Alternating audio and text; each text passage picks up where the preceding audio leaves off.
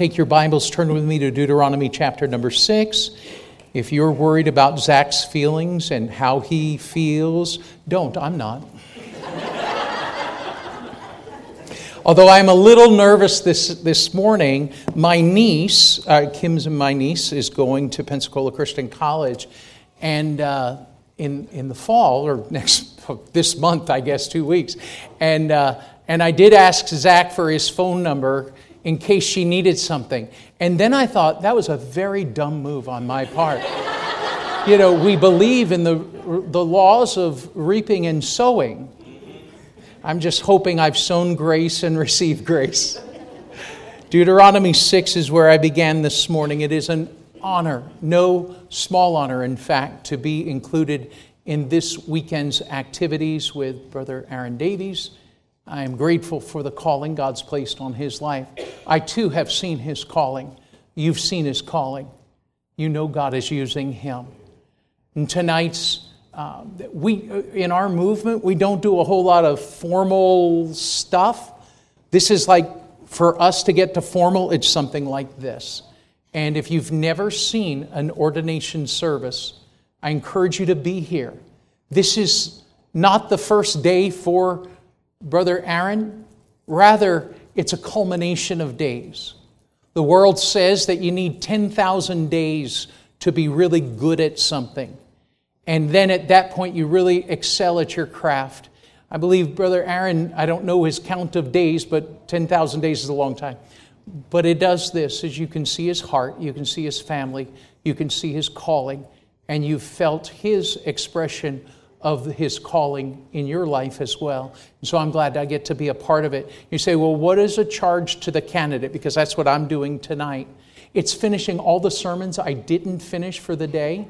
It's that.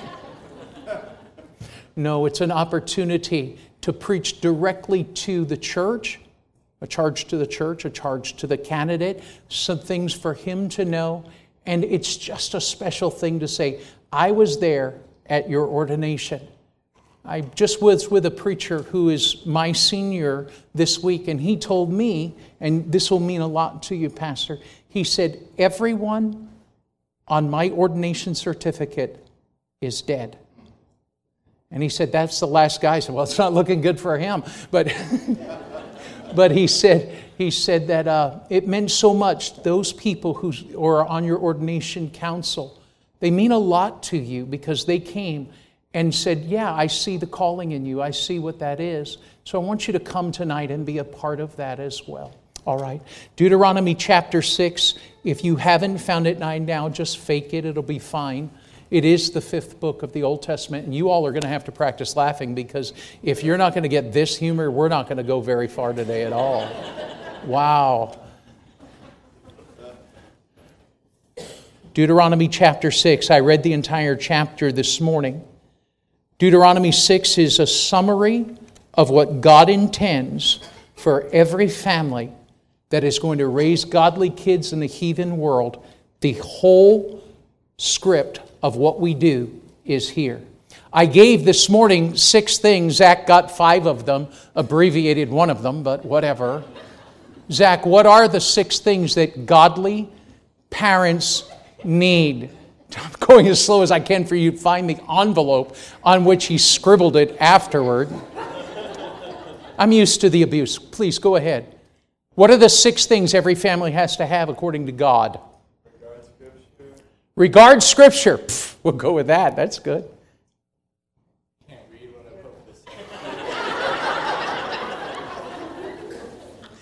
Fear God, maybe? The second one? Yeah, that's a good call. Fear God. What would be the third one? Can you read that one?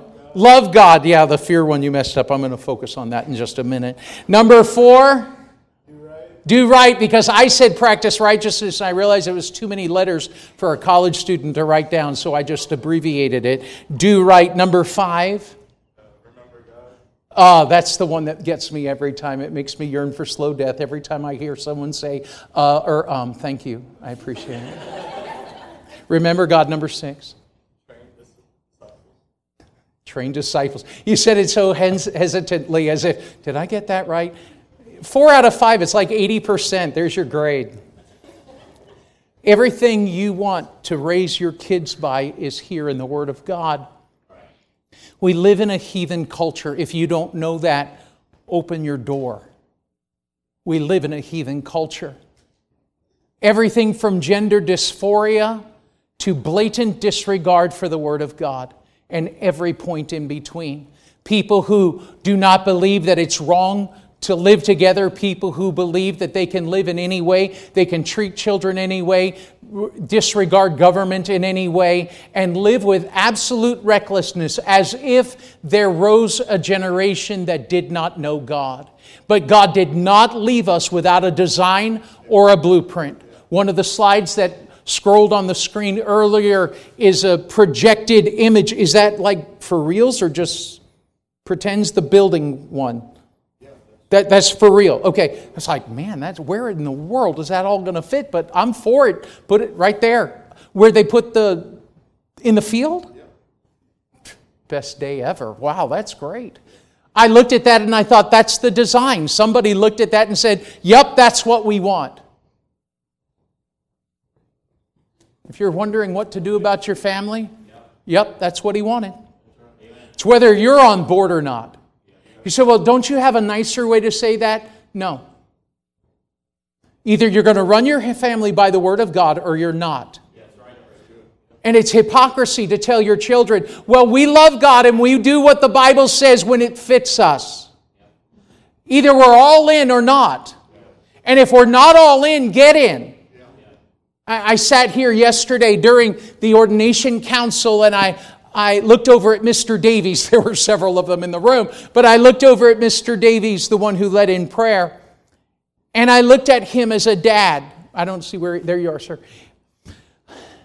It took me all the way back to my own ordination a long time ago. And in the room was my dad. And my heart just swelled for you to realize the kid who couldn't even keep his diaper on is now the guy going to be a preacher, right? It's like, what in the world?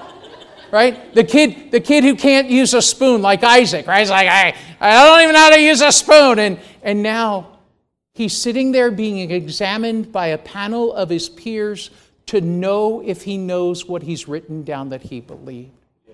It has to do something for your heart. You know what it told me as I sat there and reflected this morning on the message God had for me today was to say, it pays. It pays to raise godly kids in a godly world, it, in a godless world. It pays to raise our kids around the principles of the Word of God. If we're not doing that, we are going ahead and signing over our children to the destruction of humanity. To say, I just don't care. I don't have the fight in me anymore. My parents were strict fundamentalists, and I, I'm just not going to be that. And then all of a sudden, you take your hands off, and your grandchildren end up in a course that is almost irretrievable to get them. And you say, Well, I don't know what went wrong. I'll tell you what went wrong. You stopped following the design. Does that mean that Mr. Davies was perfect? No. Why? How? Because he produced a sinners. When you put two sinners together, they make little sinners. Then we just ordained a little sinner yesterday, or formally tonight we will do so, or recommend to the church we do so. You say, well, is there hope? There is if you follow the blueprint. If you're running to the bookstore or clicking on Amazon and you're trying to find the next book on how to do essential parenting, or you're trying to find hippie parenting, you're trying to find some kind of parenting to say, that's our genre of parenting, parenting, that's what we want. We want free spirit parenting. We want no consequence parenting. You do all those things, and you will end up back here either in misery, thinking about what we should have done or you'll say, I did everything according to this blueprint. The six things, though weakly given by Zach, the first one was regard Scripture. Verse 1 we are told to know God's word. Verse 1, we're told to do God's word. Verse 6, we're told to value God's word. If you look back in verse number 6, these words which I command thee this day shall be in thine heart. This means we're to treasure or value God's word. Verse 7 tells me I'm to speak of God's word. Verse 8 tells me we're to display God's word. This is where we were finishing up in Sunday school. If you're thinking, if he's going that fast, I'll never be able to keep up. Buy the tape from, buy the tape. How old school is that? I have an eight track back there. Just try to get that if you can, kids. Was it recorded? It was Sunday school? It was. Wait, wait, way to go. You did it. It wasn't even you. You were here. Who, well, hopefully the other team. Oh, the upper law. Oh, Foster. Yeah, I'll get back to you. Verse 7, get the recording from this morning. Speak God's word, verse 7. Verse 8, display God's word. Put it up in your house. Let your kids see it. If you walked into your children's bedrooms now and you walked around, what posters do they have on the wall? What are the creatures, the idols that they have? You say, well, my kid doesn't bow to idols. They have something to which they've drawn their attention, and whether it's the God of Lego or the God of sport or the God of some other academic pursuit, no matter what it is, if you're letting your kids have other things things on the wall than the Word of God. I'm not saying skip the others, I'm just saying make sure God gets a place too if He's that important. And that was almost a passive aggressive guilt statement, which is rare for me, but please appreciate it for what it was. You didn't get it, never mind. Number seven, verse 17. The, the sixth or seventh, the sixth thing we do with the Word of God is found in verse 17. Ye shall diligently keep the commandments of the Lord your God and his testimonies and his statutes which he hath commanded thee. Our job is to keep as a sentinel, keep as a military person would, to keep watch over God's word. If I am regarding Scripture in my home, I'm going to know God's word, do God's word, value God's word, speak God's word, display God's word and absolutely value it and speak it. That's what I'm supposed to do according to these verses. Here's the second thing I have six, so I have no idea how far we'll go. In my heart, I've purposed to get all six in. I don't think we're going to make it, but I've purposed that way. Look with me, the second point is this. Zach, what's the second point? The point you couldn't read earlier. Fear God. What does it mean to fear God? Go back to verse 2. That thou mightest fear the Lord thy God. You say, well, fear, that's to be terrified or scared of something. But what if fear meant something different? In our home, my mother and father actually thought they were in charge of the house. It was quite a concept for them. It was quite a reality for us kids. We didn't know that other kids went to negotiate with their parents. We just were told, I said it, that's what you have to do. Say, well, it's different now, and it shows. It does show. If we lived with fear of our parents, it meant we respected them. I never walked into my parents' home and said, Hi, John and Barbara, how are you? That was their first names. Could, you're laughing, sir, there in the plaid shirt about halfway back by the beam. How would that have played out at your house? Backhand. they just hold it up? No, it swings, right? And then somewhere in the next zip code, you pick yourself up. Say, oh, we don't do that with our children anymore. I know it shows. Fearing our parents meant there's a respect. In a courtroom, for those of you who've either been there to witness or those who've participated in the process, whatever your story, you get there, the judge is there, they say, most cases they say, all rise. Why do you stand up? Well, I'm not standing up. I don't feel, I don't stand up for anybody. I'm not going to do that. That's probably what determines which chair you're sitting in, by the way. No, you stand because of a fear or a respect. You say, I don't fear anybody. All right, you're going down I 81 at 110 miles an hour. There's a police officer in the median. Let's talk about fear. say, well, of course I'm, I don't want a ticket. God said, just want fear. That's all I want. I want such a healthy dose of respect for me in your home that your kids will listen to what I have to say. Kim and I have a friend, friends, and they raised two daughters.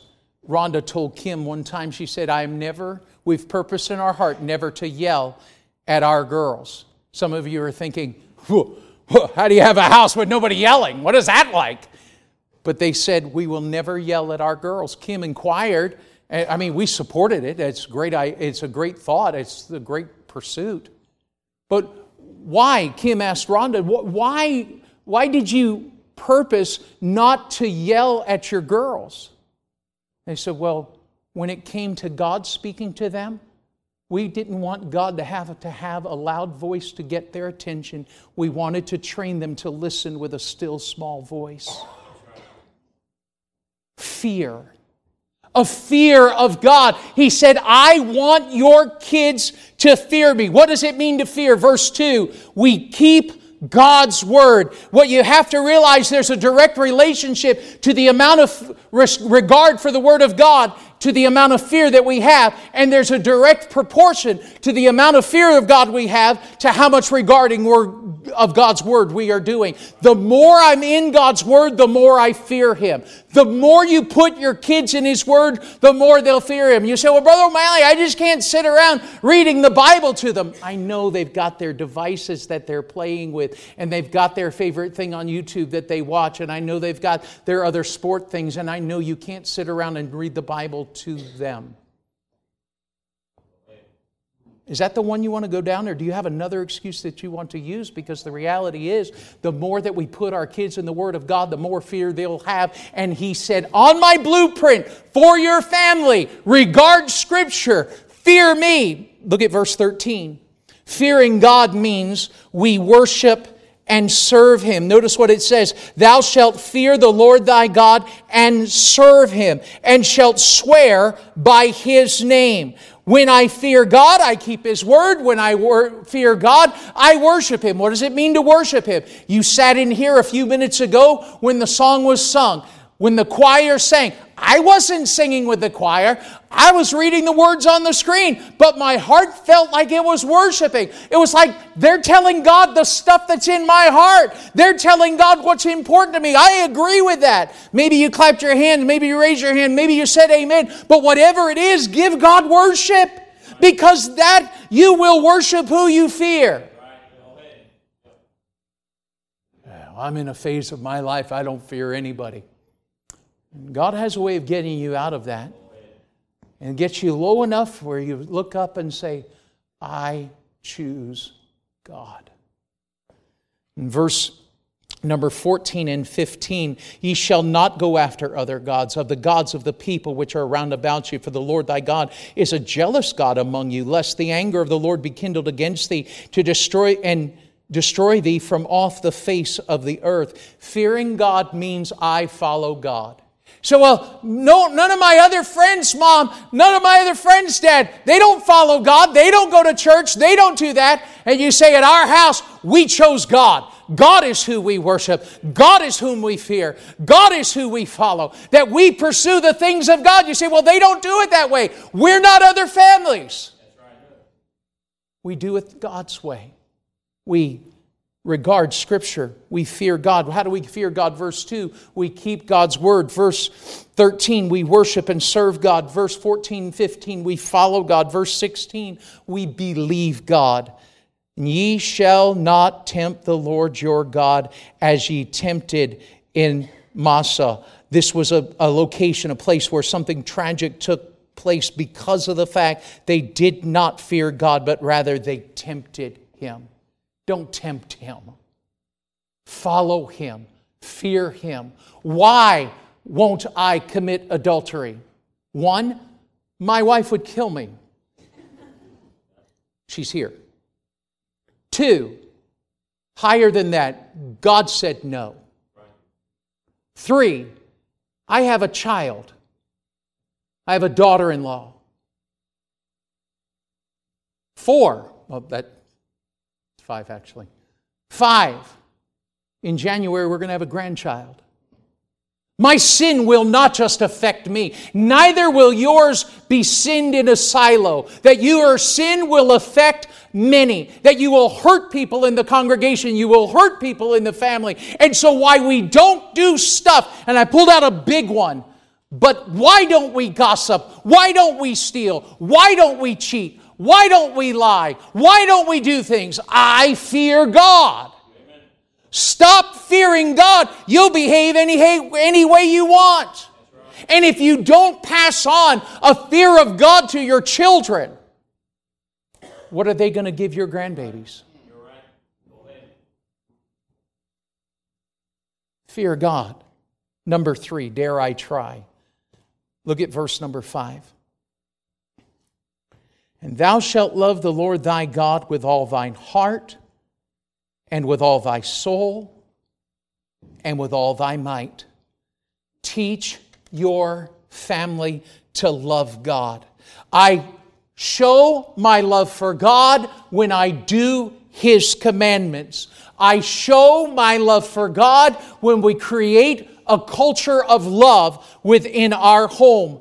We show this love that we have for God by practicing our faith commitments in the home. My duty is to love, and I am to teach my children to love, and I am to teach grandchildren to love, and I am to teach you to love, and you're to teach your people to love. Why? Because this is what God expects. There is enough hatred out in this world, there's enough selfishness which says, Go out there, live for yourself, make a name for yourself. What your parents say don't matter, what your teachers say don't matter, what society says doesn't matter. Do your own thing. And God said, Could you bring them back in here and create an embassy of heaven here in this home? And in this home, regard Scripture, fear God, and love each other. Amen. The world is mean. The world is wicked. It is a terrible place to raise a child. I saw a three month old. Where was the three month? There you go. What's the baby's name? I'm distracted. I didn't take my medication. Just work with me. It'll be fine. Oliver. And Oliver's three months, right? Okay. Mom and dad are back here.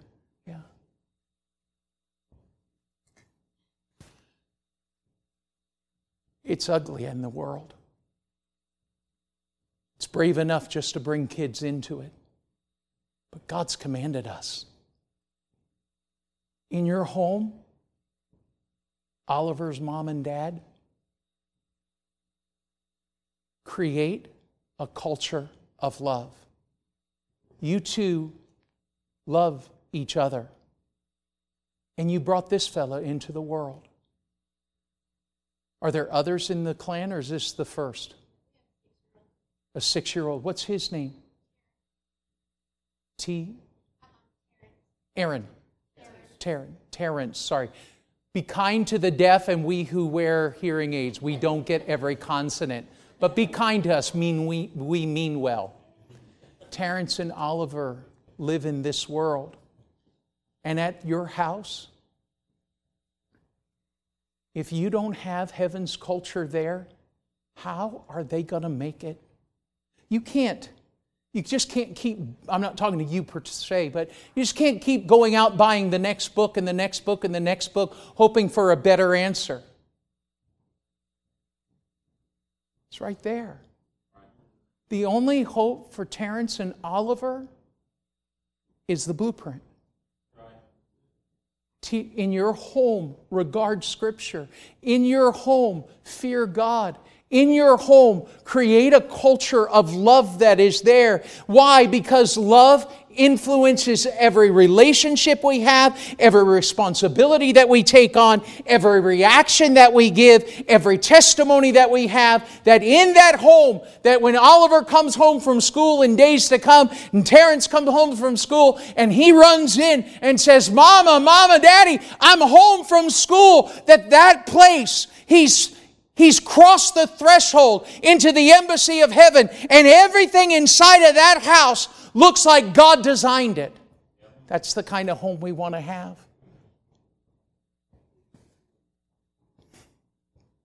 The world says, do everything else. And God said, I gave you the blueprint. Oh, preacher, I don't understand. Why are our homes a mess? Well, let's look at the blueprint. Where did you get out of code here? Because if we're not regarding Scripture and we're not fearing God, verse 5, and we're not loving God with everything we have, how on earth do we expect to have godly homes in a godless world? Kim and I raised one son, John. Years ago, I remember sitting down at a coffee shop with these young parents. They're just starting their family. About reminds me of you all. And uh, they sat down and they said, "Oh, we've watched your son John, and oh, we just want to raise a kid like." And I just said, "Stop. If you saw him on a good day, we rejoice in that. That's all we'll give him credit for is you caught him on a good day." Say, but no, no, no. We wanted to, we, we came here, we're ready. We want to take down all the rules that you followed to raise John. I thought, wow, we were never really big on rules. So I was thinking, what do I say? Because these people legitimately, they bought me coffee. I'm obligated to say something wise. So I said, pass the creamer. Never mind. So, and I, and maybe a full minute, I'm just sitting there thinking, what were our rules? Where's Kim when I need her? She was not with me. And I was like, oh my word. And I said, okay, here's, here's our two rules. Like, two? I said, yeah, two. I think we taught John to love God with all his heart, soul, mind, and strength. And everything else fell under that. And the next thing we tried was to say, try to love everybody as much as you love yourself. They said, Well, Brother O'Malley, we, we wanted to know, like, when was curfew? And, and what was the dress standard? And where was all of this? And, and what did he have to say here? And what did he have to do there? And I said, I think everything gets filtered right here. Teach your kids to love God with everything they have. And then teach them to love everybody else as much as they love themselves. And everything else will work out. Curfews get fixed because you're not going to want to be out late if you love God with all your heart, soul, mind, and strength. You're not going to pick bad friends if you love God with all your heart, soul, mind, and strength. You're not going to be found in a place that you ought not to be, that you'd be embarrassed if your parents found you, no less your preacher, if you love God with all your heart, soul, mind, and strength. Preacher, for some reason today, I'm fixated on the family today because families produce the next generation of leaders. Doesn't have to be preachers, leaders. All the convenience of modern thought, if dare we call it that, but all the convenience of modern thought says there's always there's been a better way all the way along and our generation owns it. How arrogant that you think that your generation showed up with the answers. No. Regard scripture, fear God, love God, do right because Zach wants it simpler. Verse 18 God expects righteous behavior. God rewards righteous behavior. Verse 19 through verse 25 says, Remember God, His Word, where He brought us, how He's provided for us, how He's protected us. And the last one is train disciples. Your job is to love your kids, to bring them to Christ, to train them up for God, to instruct them in God's word, to tell them of God's judgment, to tell them of God's miracles, to tell them to obey God, to bless them, to pity them, to provide for them, to rule over them, to correct them, but yet not provoke them, and not to allow them to make unholy connections. These are the responsibilities of parents to children.